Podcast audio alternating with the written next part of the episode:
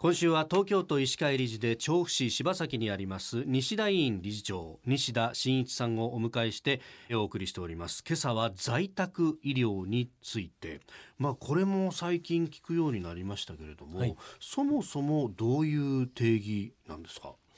まあ、一般的にはですね、医療っていうのは病院に入院して提供するあるいは外来で提供するというところが多いわけですけども、今の時代どんどんどんどんこの通院ができない高齢者の方々が増えていて、はい、まあ、そういう方たちに対して、えー、いわば医療を出前するようなそういった、えー、ことですね。で患者さんににその定期的に訪問をしていく、はい、ことを訪問診療と言いますし、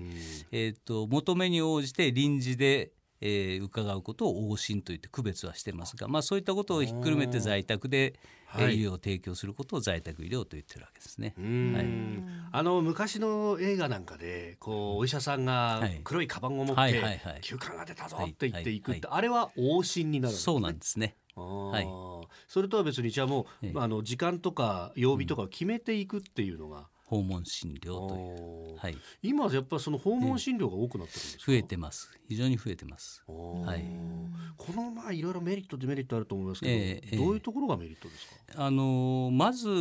ご自宅で医療を受けることによってですね、えー非常に患者さんの気持ちを維持できるということはあると思うんですね。気持ちの維持。はい。まあ住み慣れた家で、愛する家族に囲まれて、自分の手の届くところに好きなものがあって、えー、好きなものを好きな時間に食べれて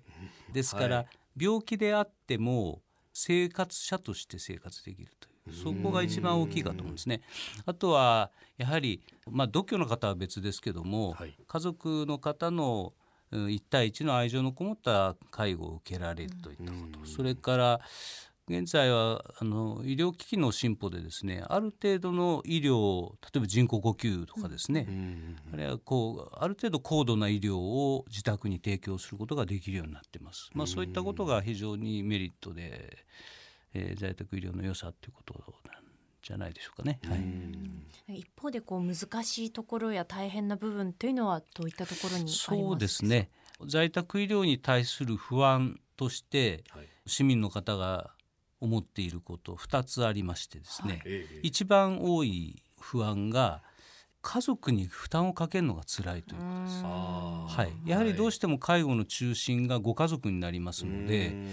ロール介護で2人だけだとするとですねあの奥さんに介護の手間かけるのが辛いとかっていうことが一番多いですよね。であともう一つはですねやはりご自宅なのでこういつもそばに医療者がいるわけではない。病院だと同じ建物の中に医療者がいるわけですね、はい、えー、そういった心配が一番多いようですですがいずれもそのご心配を払拭するだけのものはもうすでに在宅医療は備えておりますのでそこはぜひ安心していただきたいと思っています。例えばその家族に負担がかかるっていう心配がまあある方もいらっしゃるっていうことでしたけど、はい。はい、それはどういった形で軽減されていくんですか、えっと、今、まあ、介護サービス含めてですねいろいろな訪問系のサービスがございますのでそういったものを駆使してですねご家族の負担を減らす。あるいはショートステイ短期入所というあのサービスがございましてね。何日間か施設に入ると。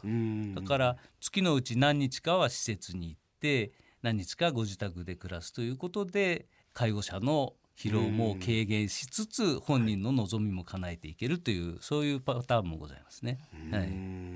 それからその、まあ、医療をすぐに受けられるかどうかって急変した時の心配ですよね、はいはい、これはどうですか、えー、っとですね病院だとナースコールっていうのがありますよね、はい、ベッドサイドにぶら下がってるやつですね、あれと同じものが今あのご自宅では電話です。必ず電話あの連絡がつけられるようにそれが看護師であったり在宅医であったりまあそれはあのいろいろなパターンございますけども携帯電話という便利なものがありますので、はい、それを使って24時間の医療っていうのを提供することができます。なるほど。はい。えー、西田委員理事長西田真一さんに、えー、伺ってまいりました、はい、明日もよろしくお願いします、はい、よろしくお願いします